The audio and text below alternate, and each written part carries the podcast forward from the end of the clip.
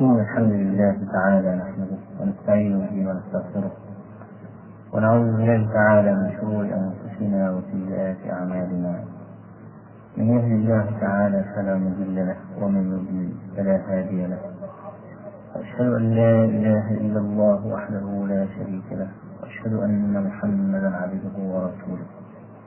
أما بعد فإن أصدق الحديث كتاب الله وأحسن الهدي هدي محمد صلى الله عليه وآله وسلم وشر الأمور محدثاتها وكل محدثة بدعة وكل بدعة ضلالة وكل ضلالة في النار. فهذه المسائل وتقع في عشرين شريطا سجلتها مع شيخنا وأستاذنا وقدوتنا ناصر الدين الألباني. حفظه الله تعالى في مدينة عمان في الأردن. بدءا من يوم الأربعاء السابع من شهر المحرم سنة سبع وأربعمائة وألف من هجرة خير من وافئ الحصى نبينا محمد صلى الله عليه وآله وسلم الموافق العاشر من أغسطس سنة 1986 والجدير بالذكر أن بعض هذه الأسئلة أجاب عنها شيخنا إجابات مختصرة لظروف ما فأنشط أحيانا فأناقشه فيها مرة أخرى فيجيب بأطول مما أجاب في المرة الأولى. وقد تكون الإجابة في الشريط الأول مثلا وبقية المناقشة في الشريط العاشر. وكنت أود لو جمعتها في مكان واحد فهو أليق بها ولكني ما تفرغت لذلك وثمة أمر آخر وهو أن الشيخ حفظه الله تعالى قد يوجه له سائل سؤالا ما وما أكون هيأت نفسي للتسجيل بعد. فلا أسجل إلا جواب الشيخ. ففي هذه الحالة أذكر السؤال أو أي شيء عارض حدث قد يلتبس على ذهن السامع. والله أسأل أن ينفعنا بها. إنه ولي ذلك والقادر عليه. قاله بلسانه أبو إسحاق الحويني الأثري عامله الله تعالى بلطفه الخفيف الكلام القادم لشيخنا مناسبته أني كنت قد أعطيته كتاب الشيخ عبد الله بن الصديق الغماري المسمى بإتقان الصنعة في معنى البدعة. فهو تناول الشيخ الألباني حفظه الله تعالى بكلام شديد. فلما رأى الشيخ هذا الكتاب واطلع على كلام الشيخ الغماري بصورة سريعة مجملة قال هذا الكلام تعقيبا على ما رآه في ذلك الكتاب.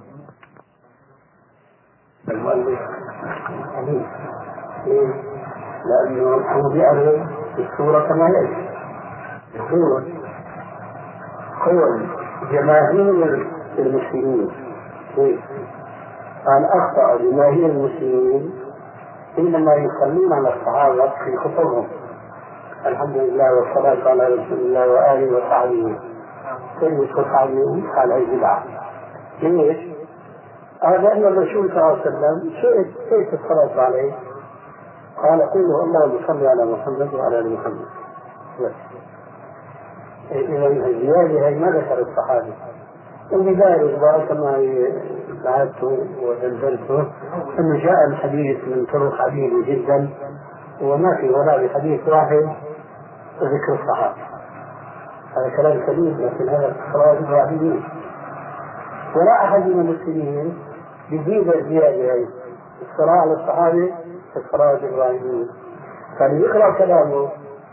إذا كان جزء من الحديث بتمامه يتوهم من كلامه إن المسلمين يزيدوا في الصلاه الابراهيميه الصلاة على الصحابة. وهذا لا أحد يفعله. لكن أكثر القراء ما بيعرفوا ان هذا الحديث له تتمه وهي تبين أن التعليم هذا خاص بالصلاة وفي الصلاة الإبراهيمية فكيف يجب أن يستدل على بداية زيادة الصلاة على الصحابة مع الرسول عليه السلام في غير الصلاة الإبراهيمية رواية بالشيوخ هذا الكلام اللي هو مسلم به هذا تعليم الرسول ما يجوز زيادة عليه؟ وهذه بدعة. الدعوة صحيحة لكن الدعوة ليس كذلك لأن المسلمين ما زادوا على رواه إبراهيم. وين يصلوا على الصحابة في كلامهم مثلا في خطبهم في كتب مثلا. فهناك أنا بالتالي بالاتباع لا نمثل في بعض التفسير. والصلاة والسلام على رسول الله وآله وصحبه هذه لذلك الصحابة هذه بدعة فنحن كلنا هذه الزيادة ليست في تعليم الرسول عليه السلام. بالعكس الزيادة صلاة إبراهيم أو الزيادة على تعليمه وكما قالوا بحق الزيادة على تعليم الرسول استدراك عليه وهذا لا يجوز كلام سليم. كيف أنت استجبت زيادة أن تقول اللهم صل على سيدنا محمد. يقول المسكين قال نحن ما جبنا هذا إلا من قول عليه السلام أنا سيد ولد آدم. شو جاب هذا الآية؟ وينظر بقى قضية الصلاة على الصحابة لو واحد قال له طيب هل يصلوا على الصحابة مين جابوا؟ جابوا صلى الله عليك وعلى زوجك في قصة جابر. والله صل على أبي أبي على أبي أبي أوفى. كمان ما جابوا شيء من كلهم شلون ولد يقول نحن ما جبنا من عنا. وجزء انه لازم نجمع بين الأحاديث كلام في أصله مسلم إنه لا يؤخذ الحكم من حديث واحد لكن هذا خبر ليس له علاقة بالأحكام الشرعية. سيد ولا جائز لكن تحط أنت اللهم صل على سيدنا في من الرسول اخبر عن نفسه انه سيد ولا جائز وهناك اللي ثبت عن الرسول في غيرنا حديث أنه صلى على كثير من الصحابة.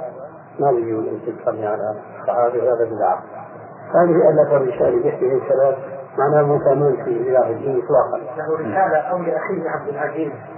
الفهم والترك بمعنى الترك هو هو. مدرج في هذه الرساله والله هذا عبد الله عبد الله نعم. عبد الله. عبد الله نعم. يعني يتكلم عن معنى الترك الذي يعني يتحدث عن الشافعي وغيره من أهل العلم يعني يبين يقدم حقائق طبعا كما روى سلم وعادة في هذا مع مع الألفاظ هذا أخوه أحمد. نعم. يمكن حكيت مرة القصة كنت حاضر أو لا ما أذكر. كان إلى دمشق وزاد صلى الله عليه وكنت أنا يومين في عملة مناقشة عبد الله الحبشي. وكنت أتعجب من هذا الحبشي. كيف يتكلم كلام مثل كلام الرجل يعني ليس له علاقة يعني صراحة.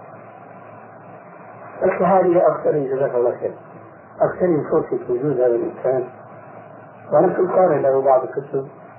وكان في نفسي أني أشهد له باطلاع جيدة من كلام الحديث. فقلت لي الفرصه نسال عن بعض الخلافات القائمه بيني وبين الحبشي وكان كذلك فأجاب ما هو الصواب فيما أعتقد الله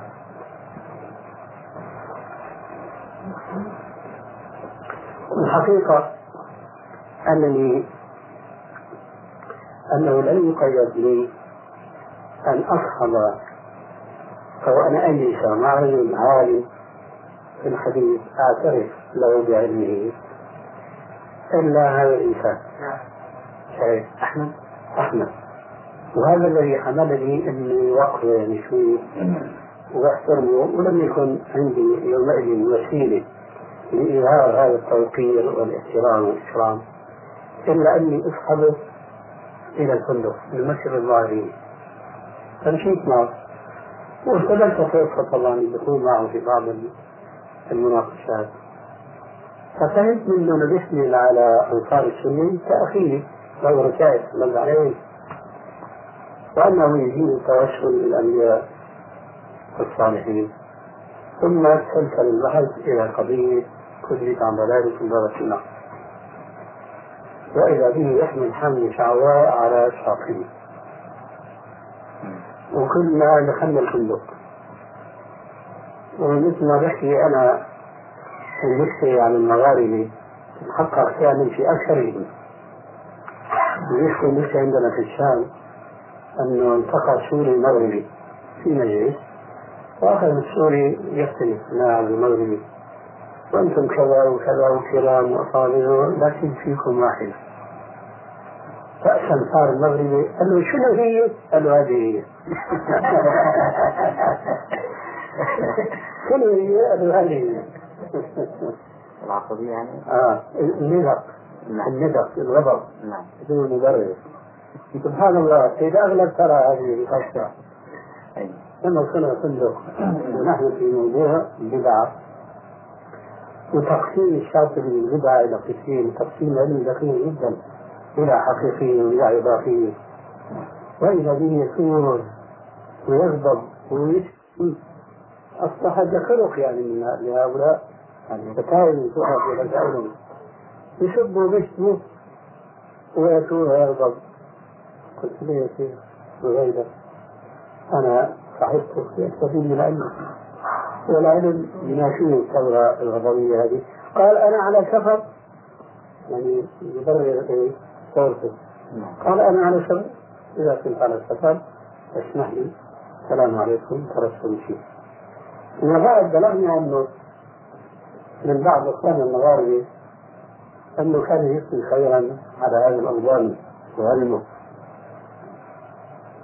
لكن ما سمعت منه أنه رمز أو لمس في كتابه من كتبه أو أنا ما اطلعت أما هذا فكثيرا ما يفعل ذلك. عبد الله. عبد الله نعم. فالشاهد يعني لا يعرفون معنى البدعة وخطورة الزيادة في الدين إطلاقا. وهذا المثال اللي أنا حكيت لكم الآن أكبر دليل. ثم يظهر منهم الميل إلى التشيع نعم. حتى في خصوص الدعوة التي ادعاها أن جماهير المسلمين أخطأوا حينما زادوا الصلاة على الصحابة. في خطبهم وما نجا من ذلك إلا الشيعة.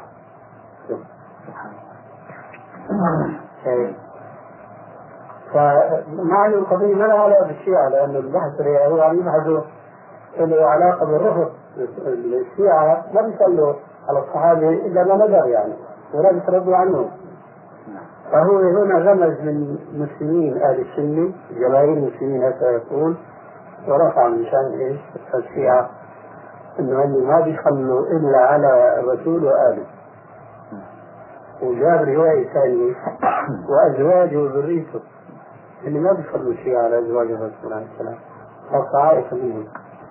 يعني رجل لا يبحث مع العلم ولا يتجاوب معه وإنما عنده هوى فهو يزمزم حوله ويحاول دائما يتأيد وجهة نظره في شتى السبل. أستاذ أنا وقفت عن رسالة عبد العزيز التحديدي مخطوطة مستقبلية اسم هذه الرسالة تغيير العبارة في تفسير سورة الكوثر بطريق الإشارة.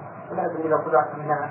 لكن فيها تصريح واضح لوحدة أعوذ بالله. عبد العزيز. نعم. هو ما زال سبب تفسير الإشارة طريق التصوف. واضح. نعم إيه كان بس.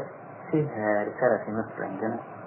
آه، بالرد عليك برضه في اسمها بيان نكس الناكس آه، لعبد العزيز. آه، المتع- إيش؟ الناكس المتعدي بتضعيف الحادث إيه؟ حادث الأعور. هذه في حوالي 60 صفحة. لو رسالة مسابقة الباحث عن فعل نعم. صحيح فأنا كنت قرأتها يعني قبل أن آتي. رجاء أني آخذ منها بشبه أعرضها عليك بشبه أيوه. فأنا ما وجدت آه، في مطبوعة؟ مطبوعة. طلعت حديثا عندنا في مصر. طيب. آه، وما وجدت غير أسلوب إنشائي فقط. هو تسويد صحائف كثيرة. يمكن تلخيص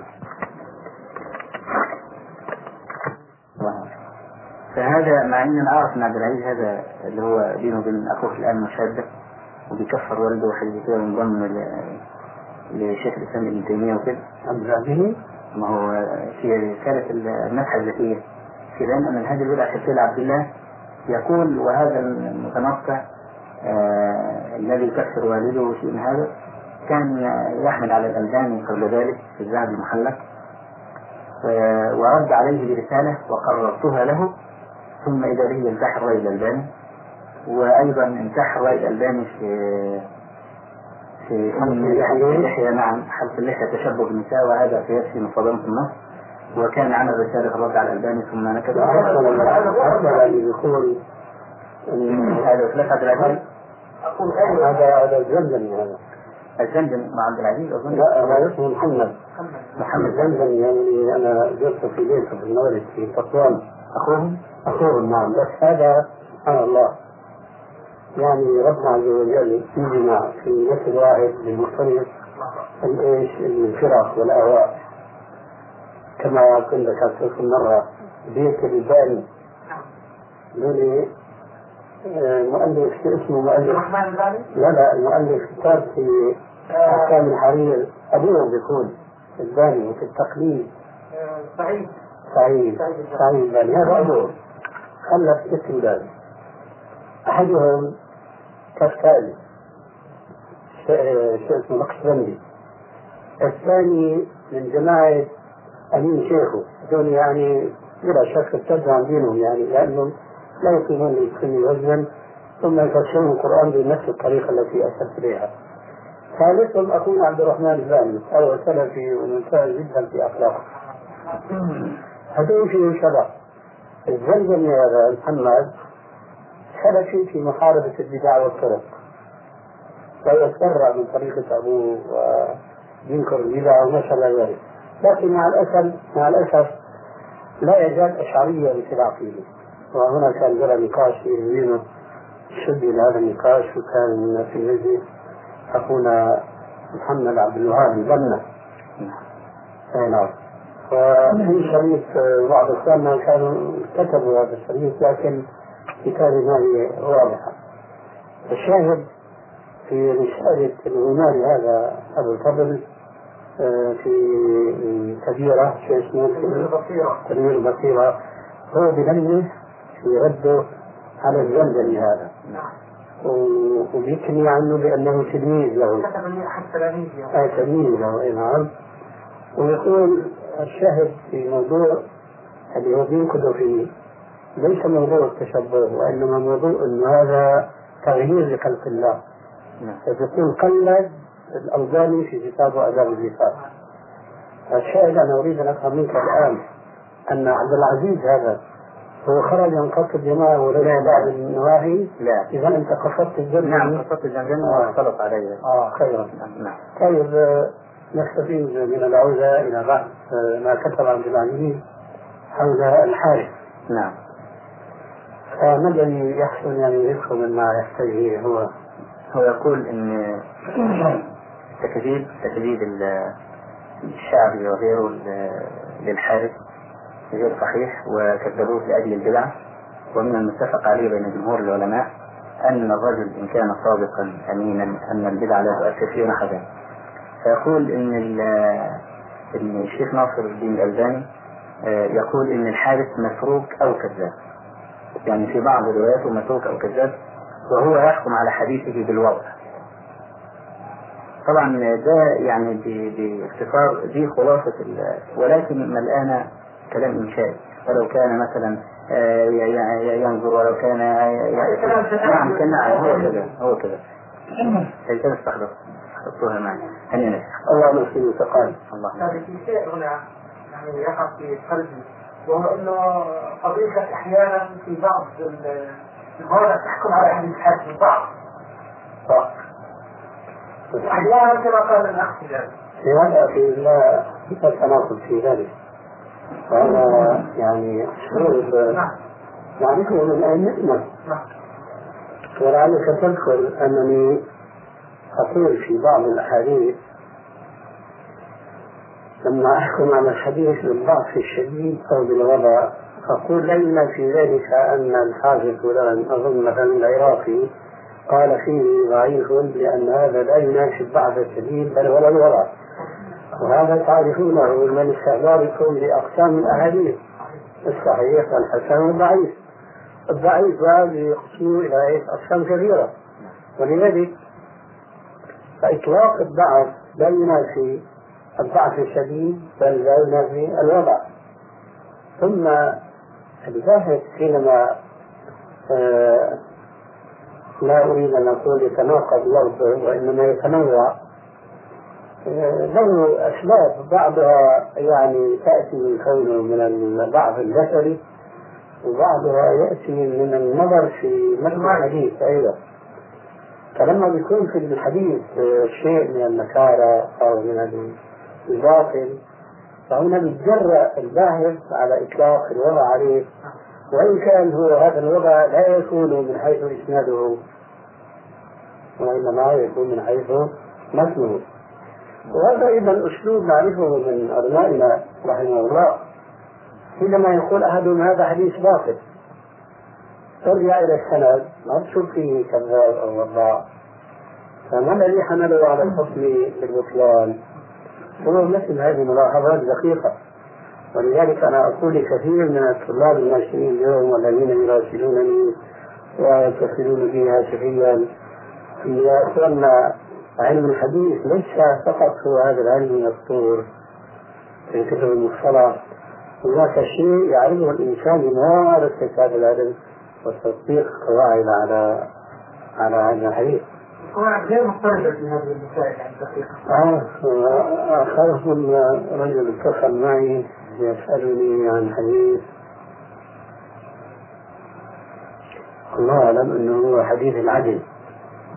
وهذا كثير ناس أثاروه في في هذه الآونة الأخيرة. فيقولون أنت بتقول أنه توفيق بالجبال لا تدري ما بالك اعتبرت به في هذا الحديث. قلنا لهم طويلا وكان جوابنا يا أخواننا علم الحديث ما هو علم جامد وذكرت هذا السائل بكلمة جاءت في بعض كتب المصطلح أذكر منها اعتقاد من الحديث الحافظ ابن كثير أن أحدهم سأل علي بن المدين كيف أنت تميز الحديث من الصحيح من الضعيف؟ قال أرأيت يسمى الخيرخي كيف يميز الدينار الصحيح السليم من الجاهل. هذا يشير في نظرات لهؤلاء العلماء خاصة مش قضية نظر مادي محض كما ضرب المثل بهذا الخيرخي وعلى ذلك رأى في قضايا كثيرة جدا. ولهذا يقول الحافظ الذهبي في رسالته الموقظة أن من أدق علوم الحديث هو الحسن من الحديث.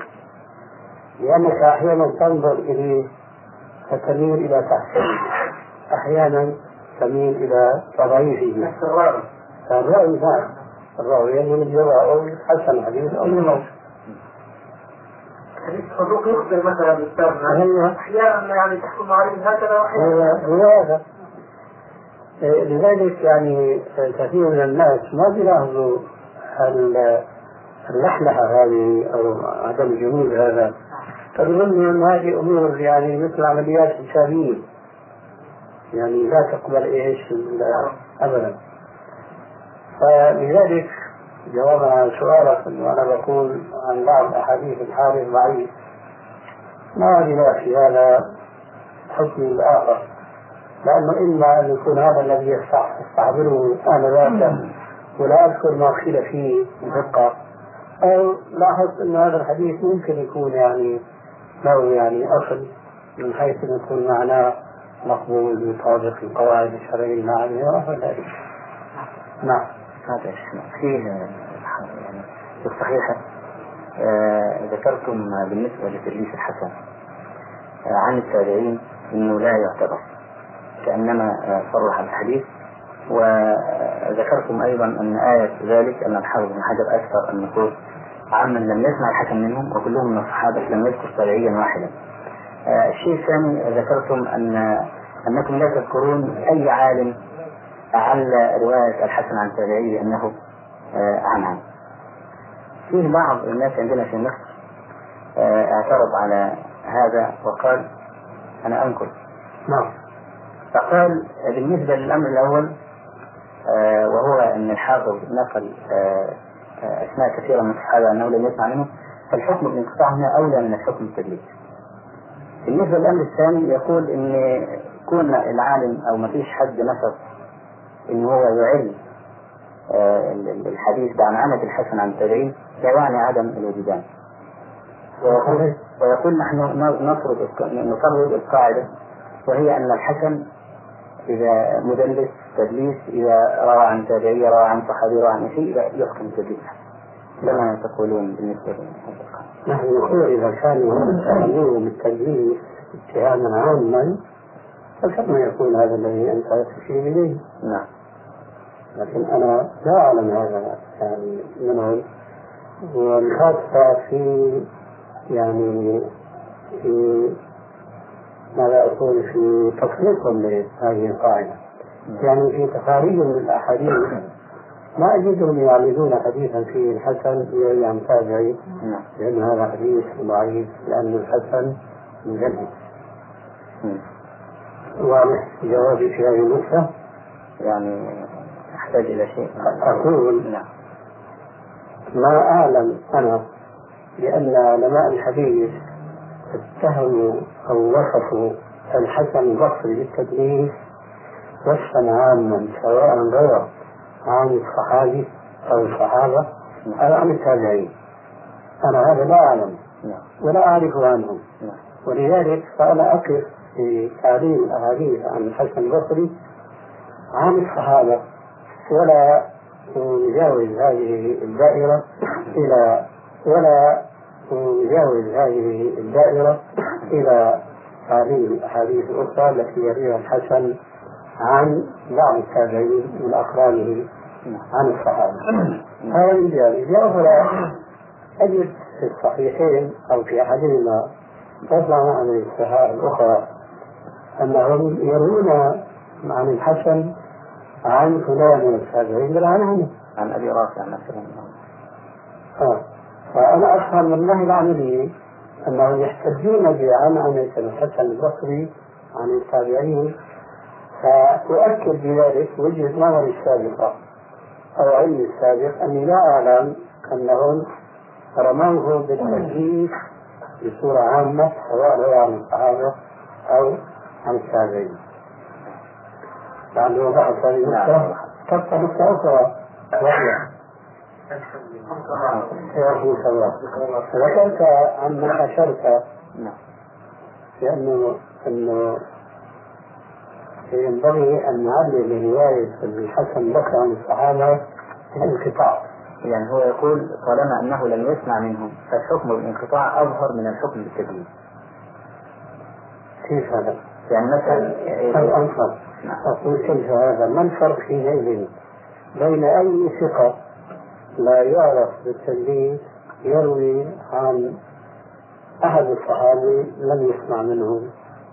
وبين من عرف بالتدليس ما الفرق بين ذلك بين هذا وهذا؟ يعني هو حجته يقول إذا مثلا الحسن لم يسمع من عمر ثبت أنه لم يسمع من عمر. فحينئذ لو لو أتى حديث عن الحسن عن عمر سأقول هنا انقطاع ولا أقول أن الحسن دل. أو عن عنه هذا يدخل في ما يسمى بالمرسل الجلي والمرسل الخفي نعم. لكن بارك الله فيك أنا وجهت سؤالا. دون أهوال المواضيع ما الفرق بين من عرف بالتدليس عن بعض الصحابة؟ وبين من لا يعرف بالتدليس فيروي عن بعض الصحابة ويبدو لنا بأن هذا منقطع. نعم. لا فرق بينما هناك فرق بين من اتهم بالتدليس نعم. وبين من اتهم بالتدليس نعم. فإذا الكشف بين أمرين ما هو ورد نعم. ممكن أن يقال في المثال السابق الذي ذكرته وهذا في الحقيقة له مثال مهم جدا من رواية الحسن عن عمر عندنا بين أن يكون الانقطاع جليا ومعروفا حتى عن الحسن البصري هنا لا أحد يعله بالعنعنة نعم. ليه؟ لأنه واضح بأن الحسن لم يدرك عمر الخطاب نعم لكن إذا جاء حديث عن حسن عن سمرة مثلا هل يعلم الانقطاع أم يعلم بالتدليس؟ لذلك لعلك تذكر أنني قلت في كثير من أحاديث الحسن البصري عن سمرة تعليقا على إعلان الحافظ بن حجر وغيره يقول أن في سماع الحسن عن سمرة اختلافا. نعم. أقول لو ثبت سماع الحسن من سمرة فهذا لا يعني سلامة الحديث من علة بل الحسن البصري معروف الترمذي نعم. فإذا الحسن البصري نقدر نقول في رواية عن الصحابة له ثلاث أحوال. إما أن يروي عن من سمع منه في الجملة وإما أن يروي عن من لا نعرف أنه سمع منه ويمكن أن يسمع منه. نعم وإما أن نعرف أنه لا يمكن أن يسمع منه. وهي صورة فيها كالمثال السابق حسن عن عمر. منقطع جميل. أيوه. صورتين إليهم لابد من تصريح بالسماع. وإلا وإلا الحديث عن عنيد الحسن المصري نعم طيب. سؤال تفضل. بالنسبة لتدليس التسويق نعم. ورثت عند العلماء آه، أن الراوي المدلس يسقط شيء شيخه فصاعدا. نعم. آه، هذا ال- ال- التعريف يعني لا أجد في قول جميع الأئمة العملي حيث يقولون فيه بقية وقد صرح التحديث لم تدريب التدليس مع أنه إنما إيه؟ شيخ شيخه وليس بقية حدثنا الأوزاعي عن فلان. المسألة يجب أن نعم. أن لو تذكره آه، يعني يخيل إلي أنه قد مر عليه شيء من ذلك. لكن يريد أن يجرب لنا إلى شيء وهو قد يرمى أحد الرواة بالتدليس مطلقا. ويدل صنيعهم على أنهم يعنون التدليس المعتاد. كبقية الذي قائل في نفسه أن بقية تدليسه من هذا النوع وليس تدليسه تدليس التسلية الذي يشبه مثال لما تقول هو الوليد بن مسلم الدمشقي فهو الذي آه، كان يسقط شيخ الأوزاعي الذي هو يوسف بن آه، صفر أو الصبر نعم. أيوه. نعم. فكان يسقطه فقيل له عن سبب هذا الإسقاط قال أنزل الأوزاعي من أن يجري هذا المتروك نعم. سبحان الله. وهذا رجل هو تدليس تدليس التسوية. مع ذلك يقولون في حديث يقول فيه الوليد بن مسلم حدثني فلان بأنه صرح بالتعريف. نعم. هذا مثال ثالث نعم. أما بقية آه، القضية لا تحتاج إلى تحرير نوعية التدليس الذي رمي به بقية. أهو من هذا النوع تدليس التسوية كتدليس الوليد المسلم. أم هو من نوع المعتاد وهو أنه يروي عمن لقيه وما لم يسمع منه أو يروي عمن لم يلقه؟ نعم. فما أظن يعني أنا بقول الذي أجده في نفسي أن ال- أن بقية هو تدليس وليس تدليس التسوية نعم. قد يكون بعضهم رماه بذلك ولعله في الحزام لكن هل يعني أتيح لك أن تحرر هذه الناحية بالضبط؟ في تدليس البقية؟ هو قول أبي مسهر أحاديث بقية ليست نقية تكون منها على تقية تمام. آه مع أذكر أن يقول ابن حبان روى بقية بتدليس كثير حتى الشيخ الأشبال أحمد شاكر آه يعني مع حرصه دائما على أن ينبه للرواه أو يدفع الضعف ونحو ذلك. يعني أقر تدليس كثير على بقية نعم. فعلى كل حال يعني لو بقية لو بقي مثلا الوليد أو الوليد بن مسلم ذلك آه، ممن يدلس في التشريع يقول الأئمة آه، صرح بالتحديث عن شيخه مع إن هذا ليس محل البحث. فكيف يعني نجمع ما بين القاعدة وما بين آه، التقديس العملي؟ لأنه هو يخالف القاعدة في ما يظهر هذه أنت كثرة القول فتقول الأئمة. هل يعني ما تقول؟ نعم. يعني في نقد الرواية أذكر يعني مواضع كثيرة جدا التفصيل وأذكر أنكم أيضا في بعض كتبكم آه، تقولون هو صرح ولعل في ظلال الجنة. فلان يدلس التشريع صرح التحديث. فصرح التحديث من شيخه ولكن البحث في شيخ شيخه. أتذكر أنني أقول في بعض رواية الوليد المسلم بالذات أنه لا يستلزم ذلك حتى يصرح التحديث في كل الطبقات ما تذكر لا لا أذكر تفسير مرة موجود هذا. على كل حال يعني هذه مثال أمامك. مع الفارق بين من نحن كطلاب علم وبين أولئك الأئمة. وأنا استعملت يقينا هذا التوصيف الذي يذكره صاحبنا هذا وهو أنه لا يمكن أن يصحح حديث مثل الوليد إلا إذا صرح بكل الطبقات من الرواة التحديث نعم. لأن هذا ينجينا نعم. من التحديث الذي يعرف به نعم. فإذا كان هناك مثال آخر تذكره أنت وتحفظه عاملت الوليد بن مسلم لما لو كان مدلسا تدليسا معتاد يكون هذا عدم استحباب حقيقة التدليس الذي رمي به نعم وبنفس التعبير الصحيح المعلم آه قول الأئمة الذين أنت تشير إليه. نعم. يعني هو عدم استحباب نوعية التدليس وليس إلا هذا في حديث صلاة الشك حديث عليه.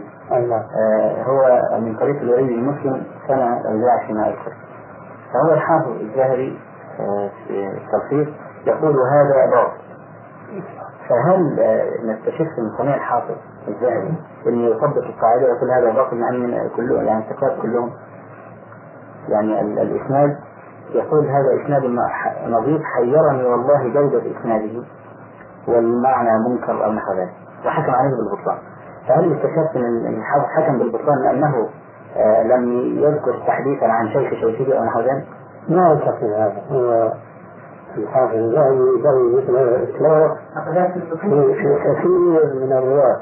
نعم. وآنفا أشرت إلى مثل هذا حينما قلت أنهم يقولون في الحديث الضعيف اسناده باطل لأنهم يلاحظون معنى قام في مثل هذا الحديث وتارة وهذا أدق يلاحظون أشياء تتعلق برواية هذا الراوي كان يروي مثلا هذا الشخص المضاعف عن شيخ مشهور حديثا لا يرويه سائر التلاميذ وأصحاب هذا الإمام فبملاحظة مثل هذه القضايا آه، يكون في نفس الباحث أن هذا المثل باطل نعم. لكن إذا نظرنا فقط أن هذا رواه رجل ضعيف الإسناد ضعيف والحديث ضعيف يبقى من الغلو من القول أن يقال هذا حديث باطل نعم. لكن الحافظ نظرته أدق وأشمل نظرة الناس العاديين يعني. وأنا من اعتقادي حديث حفظ القرآن حينما نظر ابن المحافظ الذهبي في ترخيص مصورة إلى المعنى الذي فيه وليس فقط إلى إسناده. نعم. تفضل.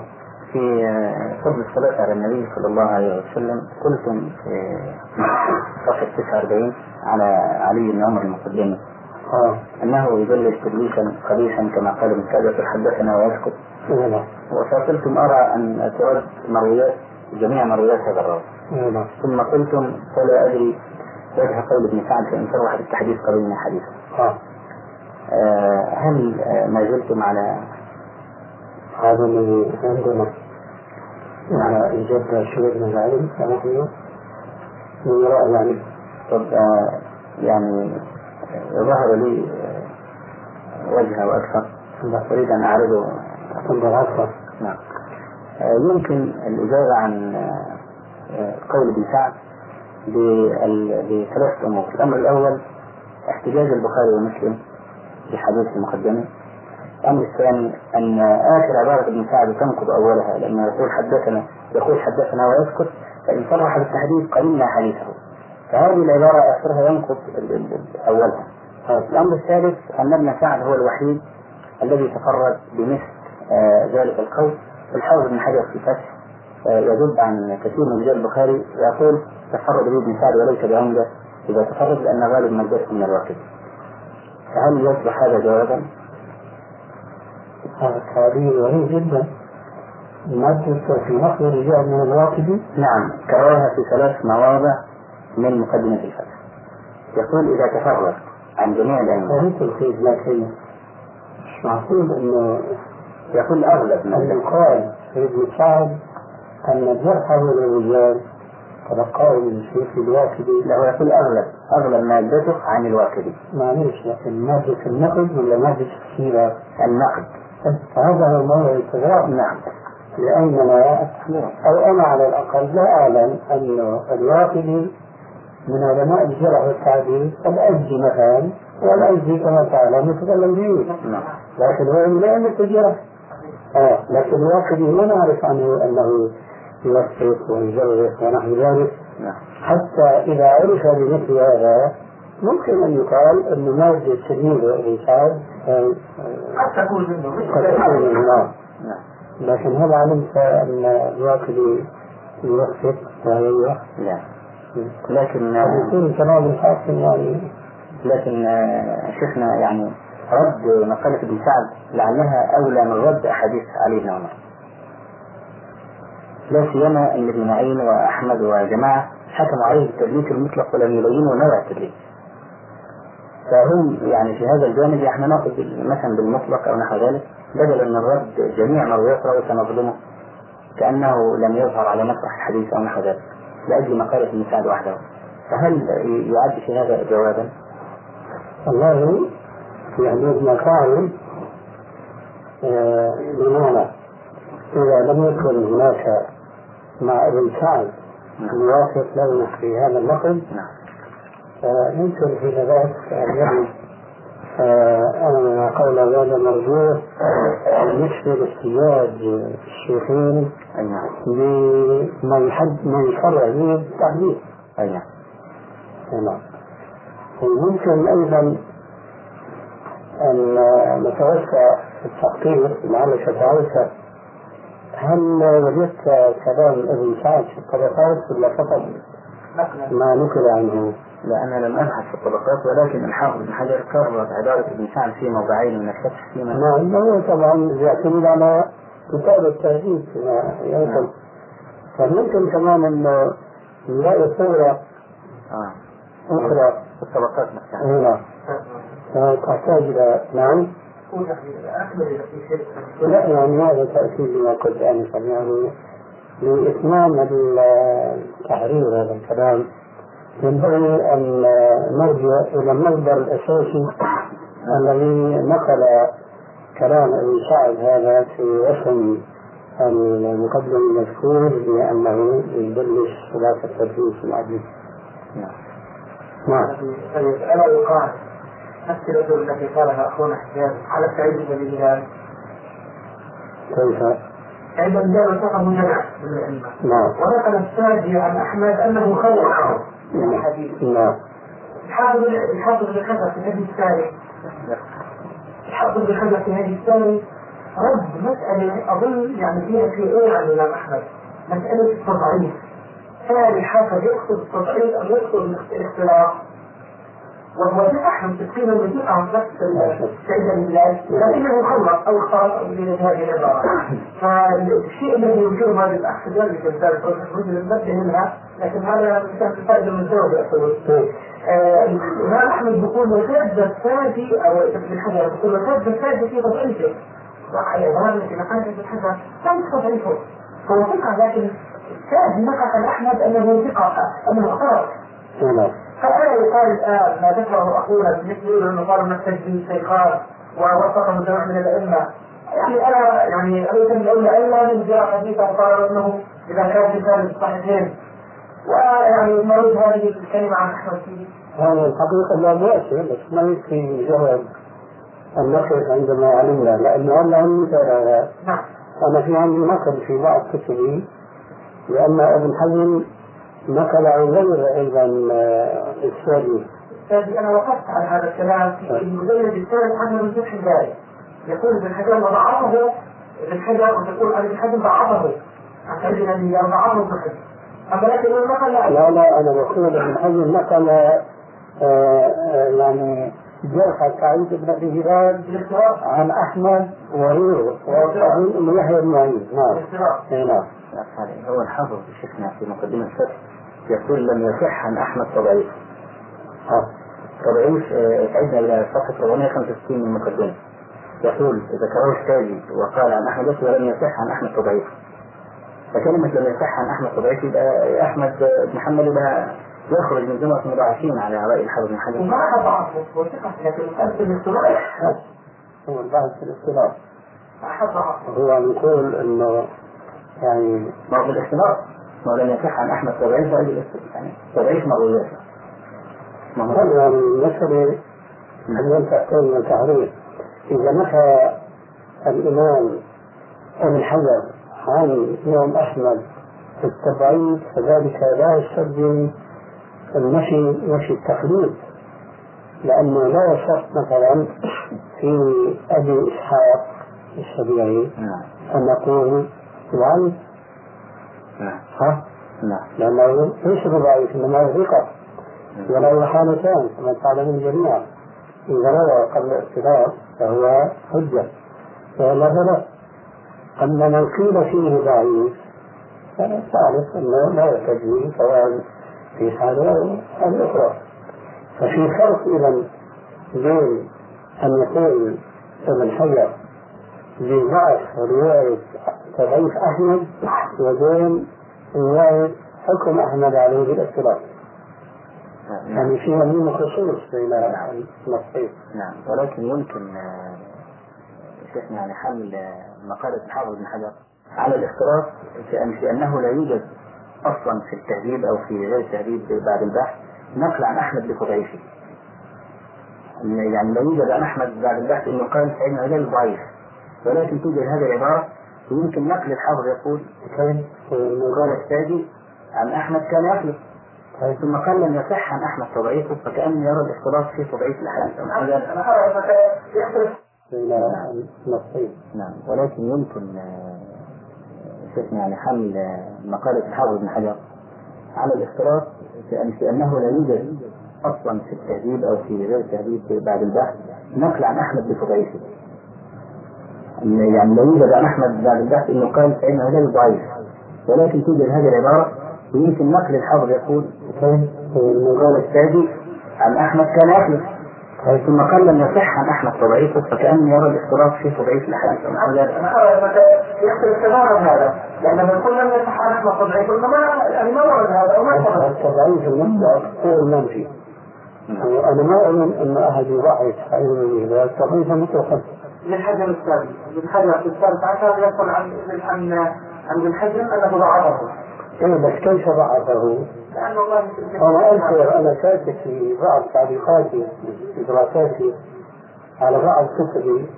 نقلت عن ابن حجر لعله بانتسابه للثقل في المحل نعم إنه قال في صفحة كذا أنه قال أحمد وفلان ويغلق على ظني الآن أنه يحزن يعني أنه كان اختلافا أي نعم. سألني الآن لأنه أنا اتذكر الموضوع أظن سعيد بن أبي هلال له علاقة ب برسالته في الرد عن الحبشي. نعم نعم إيه.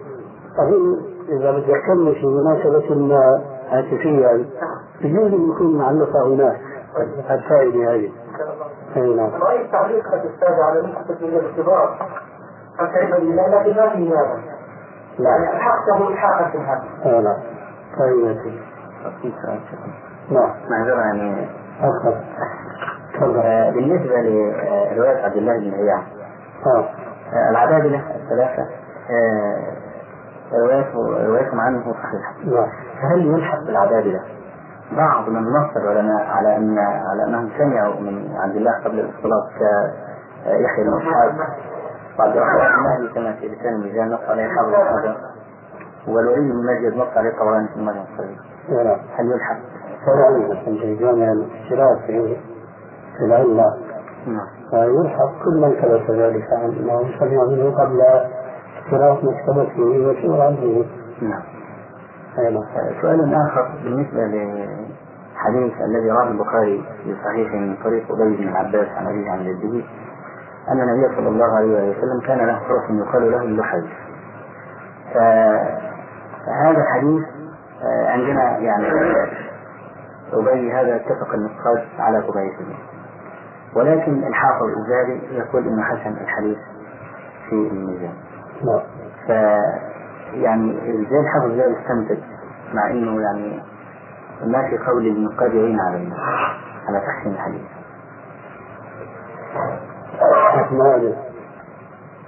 يعني هم جميعا اتفقوا على تضعيفه حاشا ال- الدارقطني قال صويلح يعتبر به وفي هذا تضعيف ظلمي نعم قال الحافظ الذهبي في الميزان هو حسن الحديث. ف... نعم وأخذ بالقاعدة التي قالها هو مغارة والشيطان فقد جاوز القنطرة. نعم أنتم آه، يعني لم تكترثوا بهذه المقالة فأخذها بعض أهل بعض الناس عندنا في مصر. وجميع يقول الشيخ الألباني آه، يستجيز الطعن في ذلك صحيحين ويقول إن كل من كفر القنطرة هذا كلام لا أساس له ولا حضر يعني؟ يقول إن رجال الصحيحين قصدوا القنطرة كما في ترجمة محمد بن إبراهيم التيمي. الذهبي يقول آه، تعليقا على مقالة أحمد منكر الحديث يقول حسب قد قصد القنطرة بإخراج البخاري ومسلم. له فأنتم قلتم إن هذه العبارة غير دقيقة من الناحية العلمية. فبعض الناس عندما أخذوا هذه العبارة وقالوا يطعنون على الصحيحين وقالوا من ضمن الذين يقولون بهذا الشيخ ناصر الدين الألباني فهو لا يوكر يعني رجال الصحيحين ويمكن أن الخلل يدخل منهم أو طبعا يعني تحميل كلام المتكلم ما لا يصل. هذا اسلوب أهل الأهواء دائما وابدا. يعني اي باحث الآن لا يستطيع أن يقول لأن صحيح البخاري وصحيح مسلم كتاب لا ياتي ضعف بدون اليوم من خلفك ونقول نحن له في الصحيحين بعض الأوهام والأخطاء وبعض الأحاديث التي لا يمكن الفعل إلا بضعفها فهل يجوز الانسان يقول أن هذا يعني أن الالباني لا يقيم رجل الصحيحين؟ يعني هو ما يكون منكر ابدا هو أورد مثالا عليكم وهو تضعيفكم لحديث مسلم في ساعة الإجابة حديث أبي موسى. فيما بينه. فيقول آه الشيخ ناصر الدين الألباني ضاعف هذا الحديث مع كونه صحيح مسلم. آه أولا إن كان أعله برواية مخرمة فقد قال في الإرواء أن رواية مخرمة على أي وجاده صحيحة. وإن كان أعله بمخالفة الحديث لأن, الحديث الأخرى أنها بعد صلاة العصر أو نحو ذلك. فيقول أن الحافظ ابن حجر أورد في الفتح أن ابن القيم جمع بين الحديثين وقال الحافظ بعدما نقل كلام ابن القيم وهذا في طريق الجمع أولى. وقال به أبو بكر بن العربي والمحب الطبري وشيخ دماغ فيقول يعني لا نحن لا نقدم على تضعيف حديث في مسلم إذا كان هناك مجال للجمع. لا نرجح إذا كان هناك مجال. وأنا معه في هذا إذا كان في مجال الجمع لكن بقي عليه إن ثابته وما أدري لماذا ما ذكرها يعني فكتبت مسلم فهل قرأتم جمع ابن القيم؟ يقول لا ما ما يهمني. لأن أنا ضعفي بالحديث ليس من هذه النواحي نعم. وإنما سلف في ذلك الإمام الدارقطني فهو أعله بالوقف. نعم. وهذه العلم الجارحة القادحة في الحقيقة.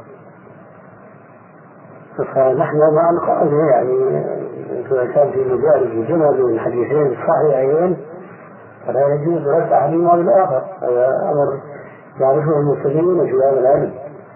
لكن حينما يكون النقد الموضوعي لهذا الحديث يؤدي بنا إلى أنه موصول حين ذاك لا حاجة بنا إلى الجمع بين موقوف ومرفوع مع ذلك الآن في سبيل المذاكرة.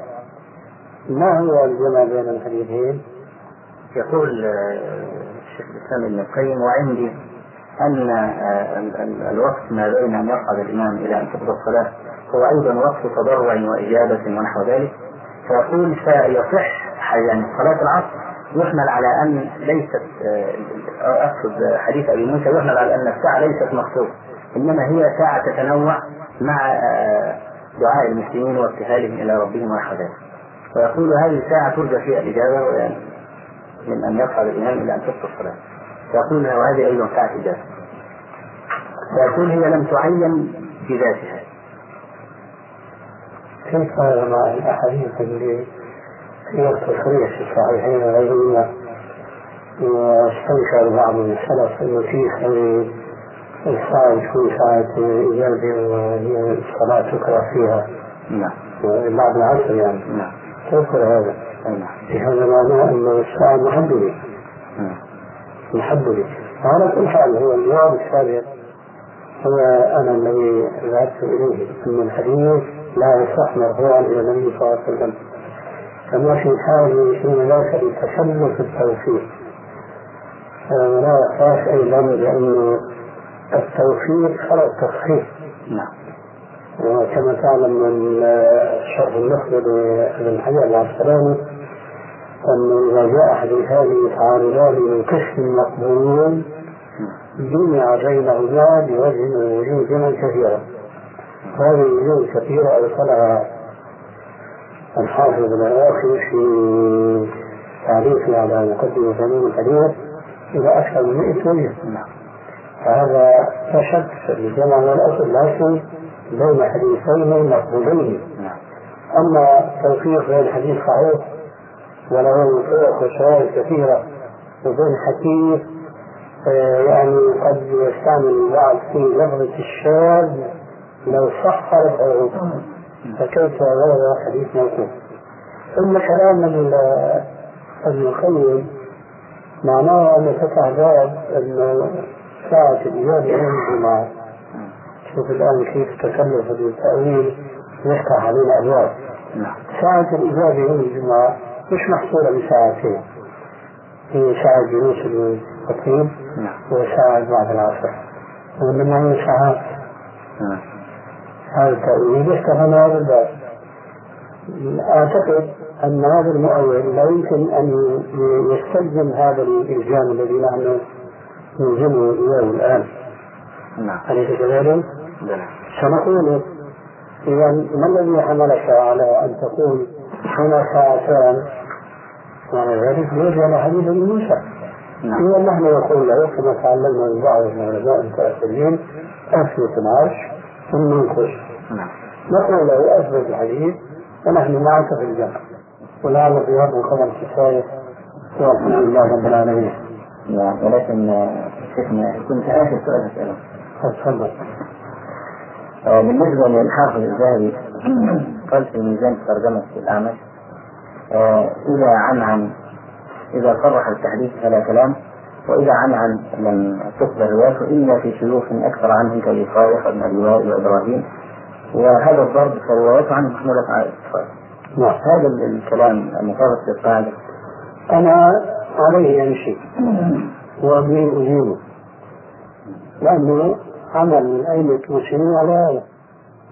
وقلت من قريب يمكن آه، نهار ذلك أو ذلك قلت إنما يصاب إلى إعلان الحديث هذه الأعمش حينما يكون هناك آه، في في الحديث ما يضطر الباحث إلى أن يكتشف العلة ولا يوجد إلا في هذه العنانة فنقف عندها ونعتبر ذلك عنانة أما الأصل فهو تشريف رواية أعمش إذا روى عن اتخاذ بخاصة من أشار إليه من حافظ الذهبي ثم أبو الزبير مثلا أكثر عن جابر. لجنة جابر أكثر عنه. لا معروف يعني الحافظ الذهبي نفسه. إنه في صحيح مسلم تبع عن غيره. نعم. أحاديث كثيرة في القلب منها شيء ثم لم يتتبع فعلا أحاديث ابن زبير يجد فيها أشياء لا تستطيع إلى النفس وخذ دليل على ذلك انتباه الليث بن سعد الإمام إلى تدليسه حيث طلب منه أن يميز له بين أحاديث التي سمعها من جا- جابر والتي لم يسمعها. نعم. ففي فرق يعني بين هذا الإعلان وذاك بين الأعمش وبين ابن الجهاد تمشيها هذا هي الصدق لأنه ما روى عنه إذا ما علم له التعليم نعم طيب هذا شيء آخر؟ هو في طبعا أشياء كثيرة محمد بن عجلان محمد بن نعم. هل يعني لا ما جبنا شيء السند الثالث من امرأة المدلسين نعم طبعا في الصحيح وكذا نعم لكن في التقريب وغيره ما ذكر هذا نعم ويعني أنا ما وقفت الاتهام على تدريس رواية محمد بن عجلان أو غيره طبعا فيما أردت. انما كنت يحسنون حديثا نعم. فهل يعني كلام الحافظ في في ال- في قراءة المدلسين في إعلانه أو في ذكر الإياه في المرتبة الثالثة التي لا يقبل حديثه إلا بالتصريح؟ نعم. هل هو يعني معمول به؟ هذا السؤال الثالث. لا هو غير معمول به طبعا لكن من أين جاء في هذا؟ يعني هذا هو مش معمول به. هذا السؤال هذا قصد السؤال. هذا لا غير معمول به. لا حتى عند الحافظ نفسه. نعم وأخيرا. آه، قلتم في الإرواء آه، في موضع يعني لا أذكره آه، بالنسبة لرواية ابن جريج عن عطاء.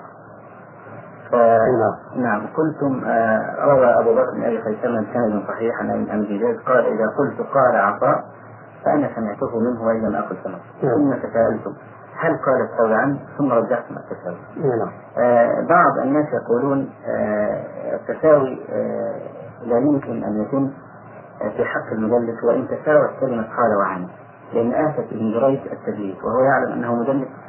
فجعل عبارة هي كالصيغة في الاتصال بينه وبين عطاء سماعا.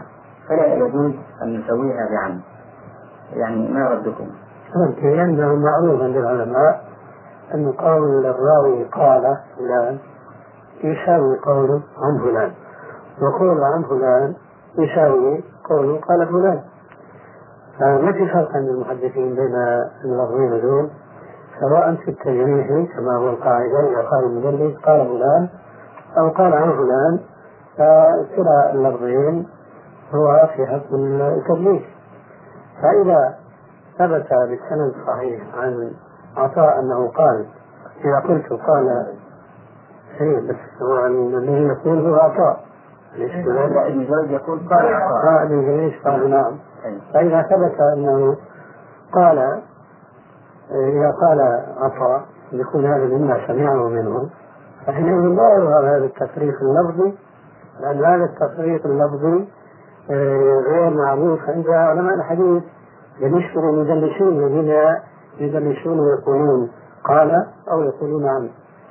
فإذا أجريناه في التجريح ولم نفرق بينهما فكذلك هنا نجريهما مجرا واحدا ولا نفرق بين اللفظ الذي صرح به ابن جريج إذا قال قال عطاء وبين اللفظ الذي لم ينقل إلينا وهو لفظ عن لا سيما هو من المعروف عند العلماء أن ذكر الشيء لا ينفي ما عداه لهذا أعلم والله أعلم. لكن المدلس آه، شيخنا يعني يرتاب يعني آفته مسألة السماع هذه. ورواية ابن جريج عن عطاء كثيرة جدا جدا. أن رواية أن قول ابن جريج قال عطاء فيها قليل. فلو شاء ابن جريج لقال عن وأنا أحب كلمة قال. لا سيما أن الرواية عن أنا أشهر من الرواية قال فهذا عليه يعني والله أولا هذه الدعوة صحيحة. من اللي يستقرأ روايات ابن جريج عن عطاء فوجد رواياته بلفظ قال عطاء أقل بكثير من رواياته بلفظ عن عن عطاء. يعني لو ثم هذه يوافي لها. الأئمة الصحيحين وغيرهما نعم. على ماذا جروا؟ على الاعتداد برواية ابن جريج عن عطاء أم فقط على روايته بلفظ قال عطاء هذا التخفيف أنا شخصيا طبعا لا أعرفه في الأئمة بل لو قيل كما قلت آنفا أن أكثر الروايات الصحيحين من طريق ابن جريج هو بلفظ عن عطاء وليس قال عطاء لو قيل هذا فيما استحضره الآن ما عندي طبعا طبيعة هذا الاستقراء ما بيكون هذا بعيد عن الواقع. فإذا نظرنا إلى ما سبق وإلى ما أشرنا إليه آنفا من احتجاج أصحاب الصحيحين فضلا عن بقية الصحاح برواية ابن جريج عن عطاء إلى تتم الدعوة إن شاء الله وتسلم غسل الاعتراف. نعم يعني لو حدث صبر لمرويات جريج عن عطاء فوجدنا إن نسبة قال ابن جريج يقول قال عطاء إلى نسبة عن عطاء قليلة جدا. يستتم الدعوة؟ نعم. يعني تنقض بما في الصحيحين أي نعم. السلام عليكم. بالنسبة لتاريخ البخاري الكبير. تاريخ البخاري الكبير. هل سقوط البخاري في تاريخ يعتبر توثيق؟ أبدا. كثير من الرواة سكت عنهم في تاريخ الكبير وضعفهم في ضعفاء السكوت هذا لا يحتج به اطلاقا قد يكون ثقة وقد يكون غير ذلك نعم ولكن هل إذا روى البخاري في التاريخ حديثا في ترجمة الراوي هل يكون هذا الحديث مما استنكره على الراوي؟ لا ليس شرطا الجواب أيضا أنه في أحيانا يذكر في ترجمة الراوي ما أخرجه في صحيحه طب ما العلة؟ ها؟ العلة؟ كمثال من رواياته كمثال. لكن مسألة أو كتنبيه على ما له من رواية نعم. لكن قد يورد أحيانا في ترجمة بعض مناكيره مثلا. هذا ممكن. هذا ممكن. هنا؟ نعم. هذا واقع. نعم. هو في ليس قاعدة وليس مضطردة نعم. هو في عندنا في مصر أتى من عندكم. وشاع مقالة فأحدثت عن حدث أن أستفسر يقول أن سألت الشيخ ناصر عن تاريخ البخاري فقال إنه قليل الفائدة.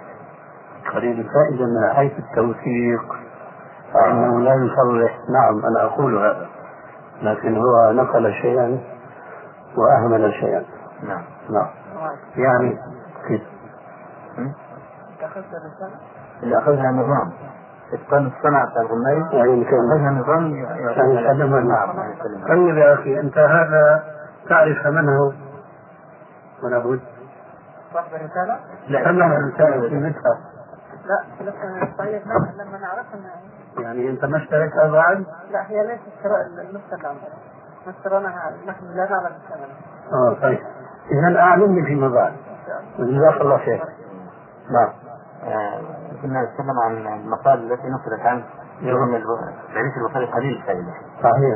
أنا أقول في هذه المناسبة كتاب الجر والتعديل لابن أبي حاتم أنفع بكثير من كتاب التاريخ البخاري من هذه الحيثية. آه.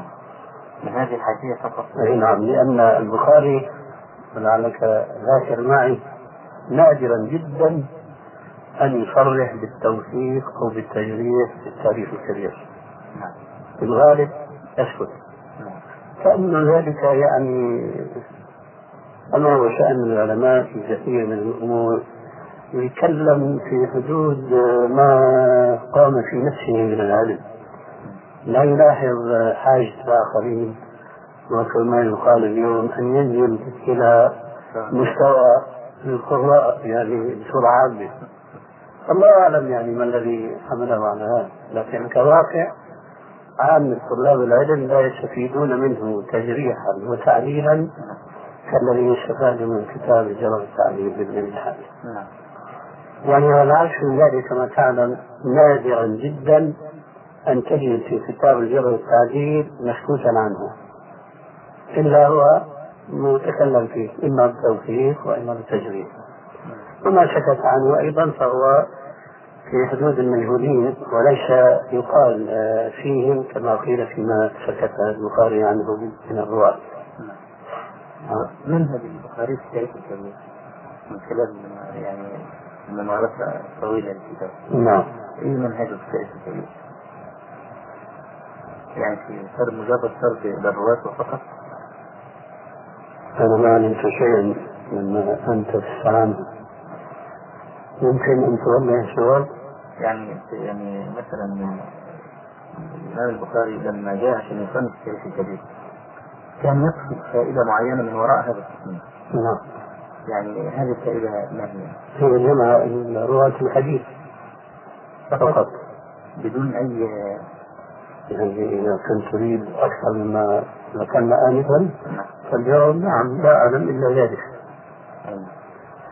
وإذا كان يعني هناك من صرح بشيء ما يجهله.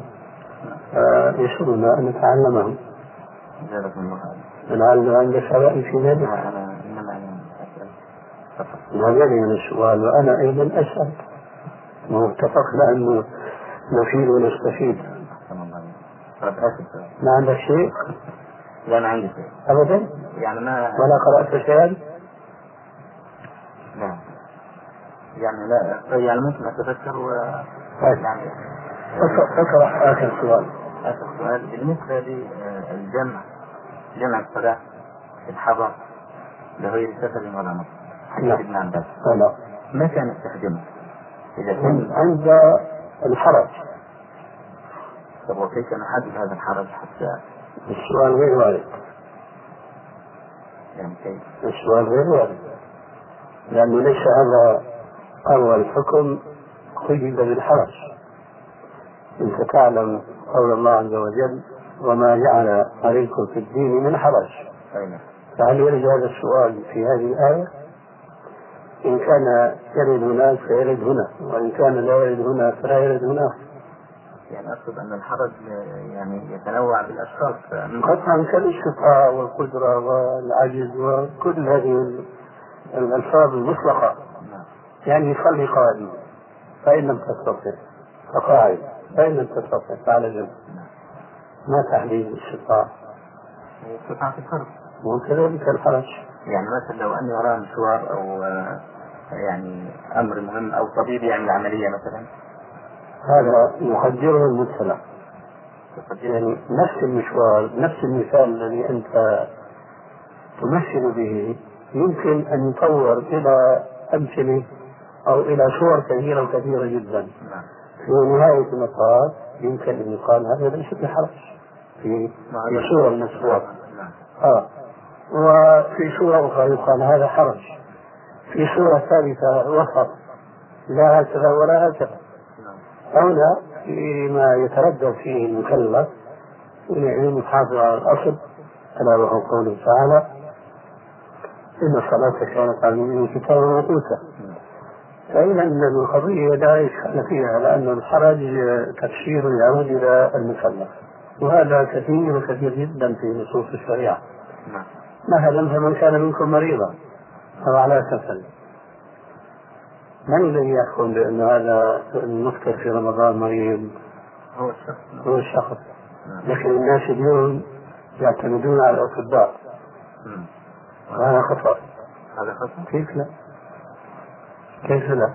يقولون الطبيب المسلم عارف يقول كذا في تشخيص الداء وما شابه ذلك أما في أن يقول هذا مريض شرعا بحيث تترتب عليه أحكام الشريعة هذا ليس للطبيب وإنما هو للمريض نفسه أو المكلف ويعجبني بهذه المناسبة ما كنت قرأته منذ عشرات السنين في تفسير القرطبي في تفسير الآية السابقة فمن كان منكم مريضا أن محمد بن سيرين رؤي في رمضان مفطرا قيل له؟ قال أنا مريض فأشار بإصبعه طيب وهل هذا جائز يا شيخنا؟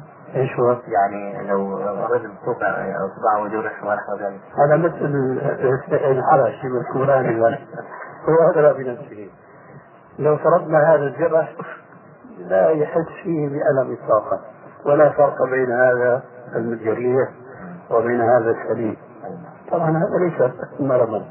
لكن لو كان يؤلمه فهو مريض وهكذا. فيه سؤال يعني حملني كثير من ال- العاملين بالجيش يقولون ما موقف آه الذي يدخل الجيش والشرطة طوعية وما موقف العامل بالجيش والشرطة من مدة ثم علم الحكم الشرعي. أولا ما يجوز آه، الدخول في الجيش إذا كان يفرض القائمون على الداخل فيه معصية مما يخالف فيه الشريعة. ومن سبق أن دخل فعليه أن يخرج كما دخل. آه، يعني على حد قوله تعالى في نصوص الخمر فهل أنتم منتهون؟ ومن قبل ما كانوا يعلمون التحريم أو بالعبارة الأدق ما كانوا بلغوا التحريم. فلما بلغوا التحريم قيل لهم فهل أنتم منتهون؟ ومعروف جواب عمر رضي الله عنه قال انتهينا يا ربي. آه فإذا لا يجوز الدخول إذا كان فيه معصية.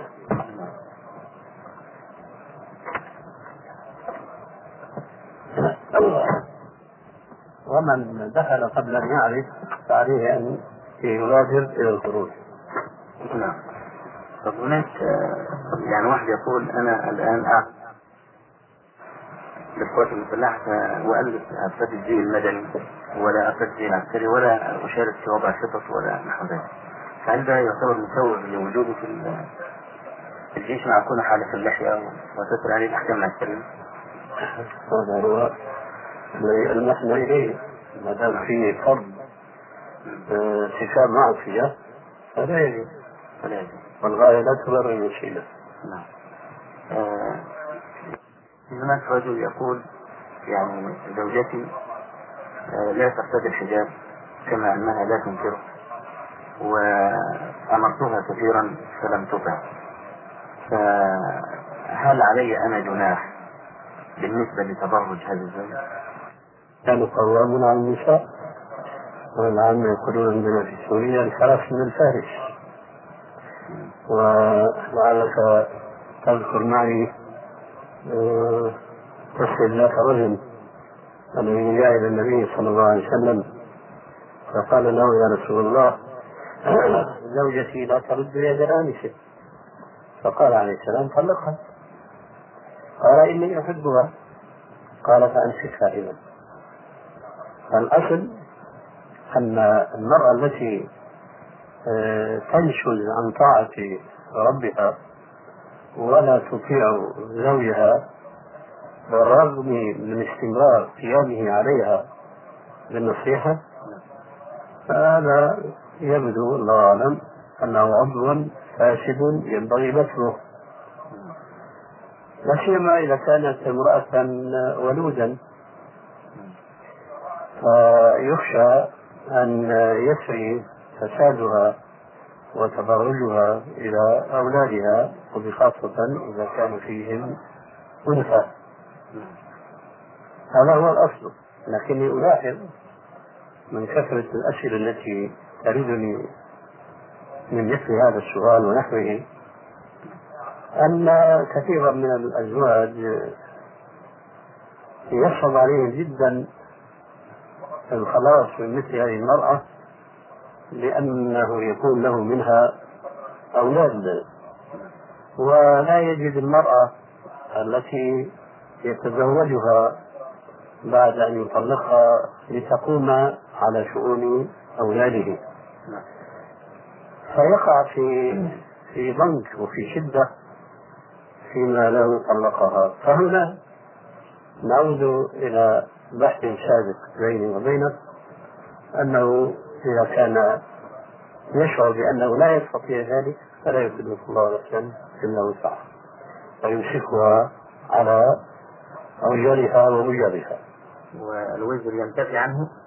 إذا عمل المستطاع. أولا عمل المستطاع في في في تربيتها. ثانيا عمل المستطاع بتطليقها والتزوج بغيرها. لتقوم هذه الزوجة الأخرى على تربية أولاده. فإذا عمل المستطاع في هذا وذاك فلا يكلف الله نفسا إلا وسعها.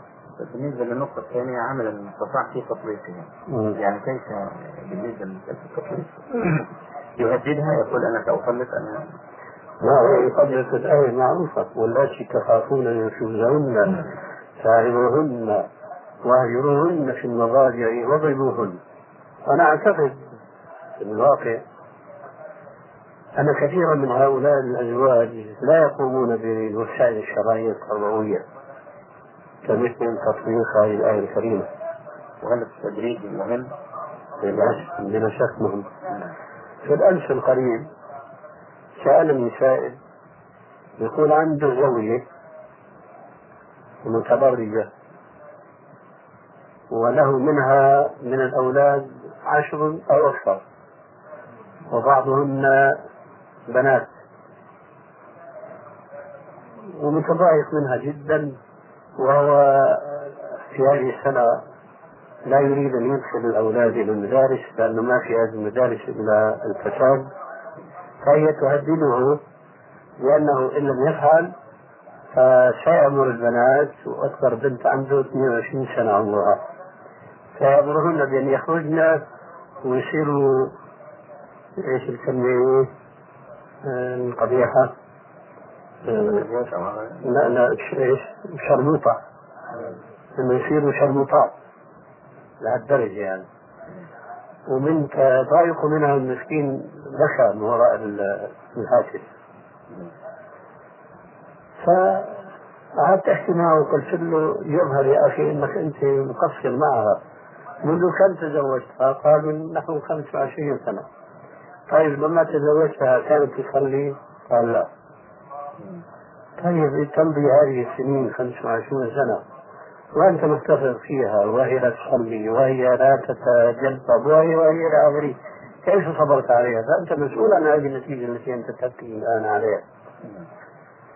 فهنا يقال في الصيد ضيعة اللبن. فالآن لا آه، وسيلة فيما أعتقد إلا أنك تخلص منها وتطلقها قال هي جزائرية وأخشى أن تأخذ الأولاد فهمت منها لأن الأولاد منهم كبار. سماني واحدة عمرها كذا وأخرى كذا قلت أكثر أولاد حيكونوا من حقها ثم الأولاد اللي يعطون لها عادة ممكن أنه تستغني عنها لما تشوف حالها أنه أصبحت مطلقة ولا بد أن تتزوج بأخرى برجل آخر. والرجل الآخر لا يمكن عادة أن يرضى بأن يربي أولاد غيره. إلى آخره. المهم نصحته بأن يطلقها ويرفع الأمر القضاء الشرعي. فالشاهد في الموضوع هو أن كل زوج لو قام بواجبه تجاه زوجته ما يقع في مثل هذه المشكلة. فالآية هذه لا شك ينبغي على كل مسلم متزوج أن يطبقها في زوجته إذا ما نشزت عن طاعته وبالأولى إذا نشزت عن طاعة ربه تبارك وتعالى كما يشعرنا بذلك قول عليه السلام فدعين الله حق أن يخضع هذا رأيي في الموضوع. نعم. سؤال الأخير تفضل. آه فيه عندنا في بعض الأحزاب السياسية كان عامل ندوة ودعا لها بعض من ينتسبون إلى الدين ممن يسمون بالعلماء. فقالوا إن الانضمام للأحزاب السياسية بالنسبة للمسلمين يعتبر واجب واجب وجوبا شرعيا إذ لا مجال لخدمة الإسلام إلا مثل هذه الأحزاب. فأكثر الجالسين قالوا إحنا مثل لستم علماء في نظرنا نحن نريد آراء العلماء. فنشروا في جريدة التسميه أسماء العلماء الذين يطلب رأيهم في هذا الموضوع من ضمنهم فضيلة الشيخ نصر الدين الألباني. فأنا يعني نيابة عنهم أسأل هذا السؤال حتى في أسماع الناس لأن هذه أصبحت فتنة. يعني الشيخ صلاح أبو إسماعيل لعلك تسمع هذا والله يكون نائب في البرلمان نعم نعم. وهذا الذي يحاول يظهر بتظاهرة. نعم. نعم. حافظ سلامة وأيضا صلاح أبو إسماعيل ممن يشجع هذا نعم. فالشيخ صلاح يقول أن الانضمام للحزب أصبح واجبا إذ تقطعت السبل على المسلمين في في المسجد فهذا كلام صحيح؟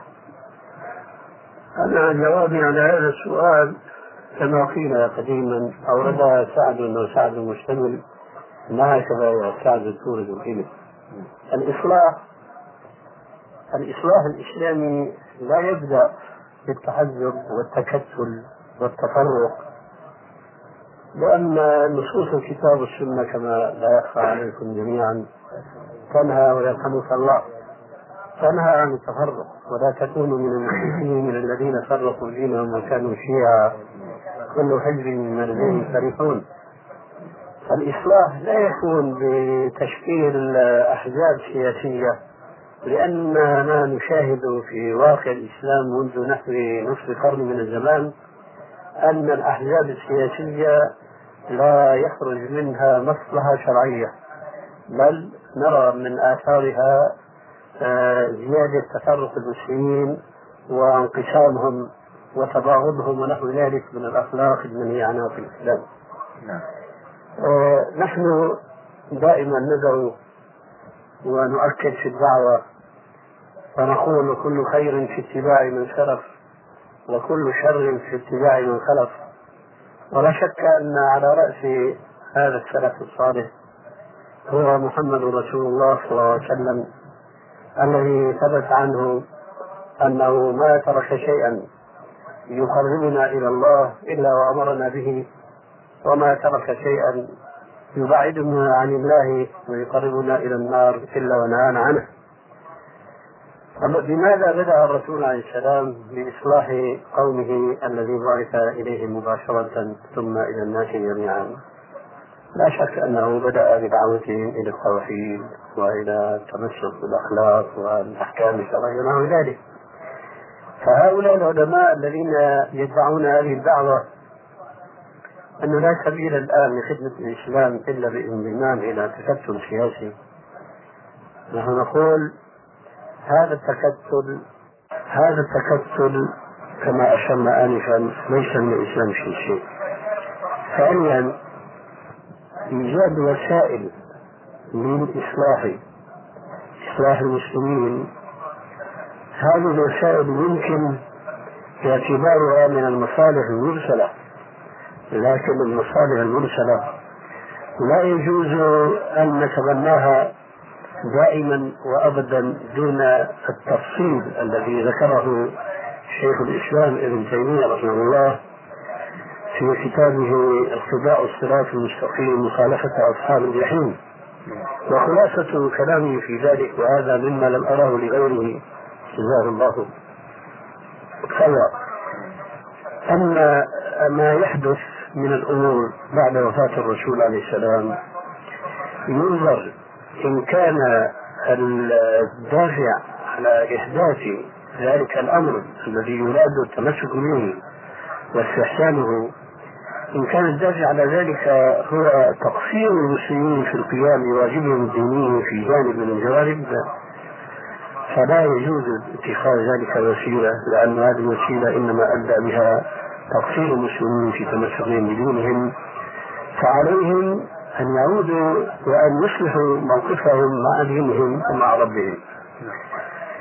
آه فاتني شيء يقول هو قبل هذا الكلام أن هذا السبب أو هذا الأمر الذي يراد اتخاذه وسيلة ينظر هل كان المقتضي للأخذ به قائما في عهد النبي صلى الله عليه وسلم أم لا.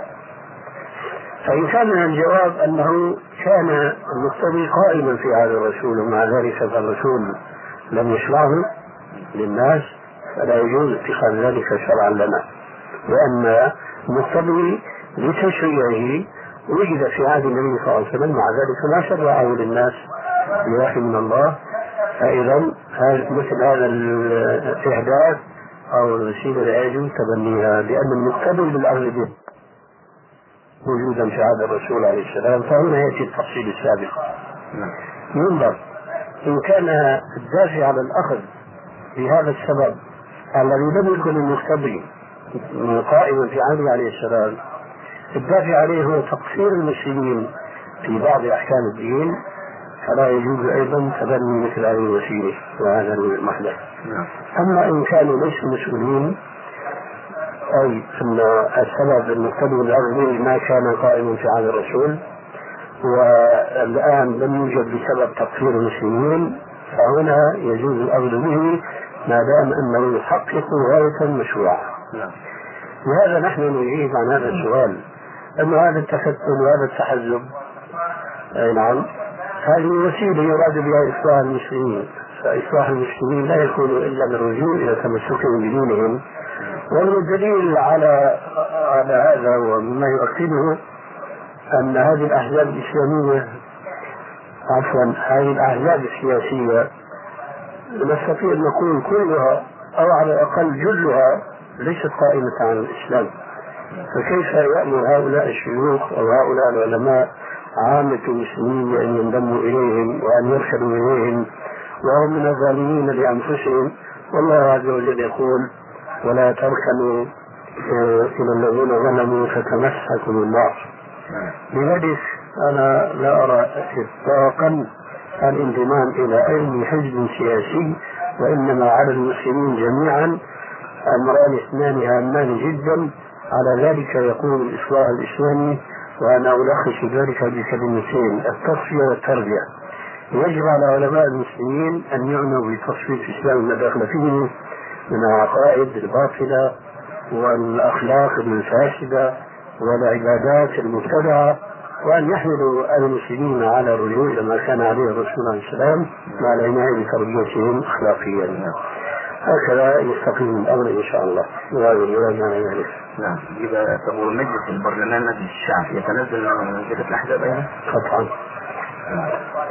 جزاكم الله خير هناك الكوثري نقل في تعليقه على شروط الأمة عن الحافظ بن عبد الهادي عليه السلام أن آه، طريقة أصحاب السنة في التصنيف أنهم في ال- في الباب الواحد يبدأون بالمر- بال- بالمرجوح ثم يؤخرون ذكر الراجح فهل هذا صحيح بالنسبة لطرف أهل السنة؟ ما عندي علم بهذا الخصوص لا علم نعم. الله أعلم نعم. وأنا ما انتبهت لشيء من هذا طيب. ما درجة الحديث الذي رواه أبو داود آه، عن جابر رضي الله عنه قال كنا نأتي السبال إلا في حج أو عمرة. أسر كتابه وهو خير إليه أنه في سنة أبو الزبير نعم وكذلك نعم. مم. عبد الملك بن أبي سليمان أيضا. آه، ماشي حاله. ثم والزبير هو المشكلة نعم لكن الحافظ يا شيخنا في الفتح. يقول سنة حسن. هذا إرضاء منه عن العنعنة على علامة الرجال. طب آه، فيه آه، سؤال آخر. وهو أيهما تقدم من حيث الصحة سنن النسائي أم سنن أبي داود؟ يبدو لي من دراسة غير مستوعبة وعسى أن نستوعب في فيما يأتي من أيام قريبة إن شاء الله. أن سنن النسائي أفصى من سنن أبي داود. هذا ما نعم هو أنا كنت آه، راجعت ضعيف الجامع فوجدت أن نسبة الأحاديث اللي هي ضعيفة في أبي داود أكثر آه، كثرة ملحوظة من نسبة الأحاديث الموجودة في المكان. هذا من دراسة الكريم جامع نعم هذا في نقدكم أنتم نعم. نعم. بس هذا ليس يكفي. نعم. لأنه من الممكن أن يكون كتاب الجامع آه، لم يجمع كل الضعيفة من كل من الكتابين. نعم. ولذلك هذا لا يعتبر في استقراء صحيحا. لأن القضية تحتاج إلى شيئين اثنين. أولا حصر مجموع أحاديث كل من الكتابين ثم حصر الضعيفة من كل من الكتابين ثم إجراء نسبة نسبة الضعاف ونسبة الصحة فقد يكون مثلا مثلا آه، عدد أحاديث داود خمسة آلاف ويكون فيه ألف ضعيف مثلا. فتكون نصف الخمس. نفترض العكس في سنن النسائي أربعة آلاف عدد الأحاديث لكن الضعيف منها ألف إلى مئة مثلا. فتكون نسبة أكثر. وهكذا بالعكس بالعكس. ولهذا قلت أن المسألة تحتاج إلى شيء من الاستقراء صحيح. نعم. هذا مش من يتبين هذا بعد الانتهاء من صحيح وعن سبيل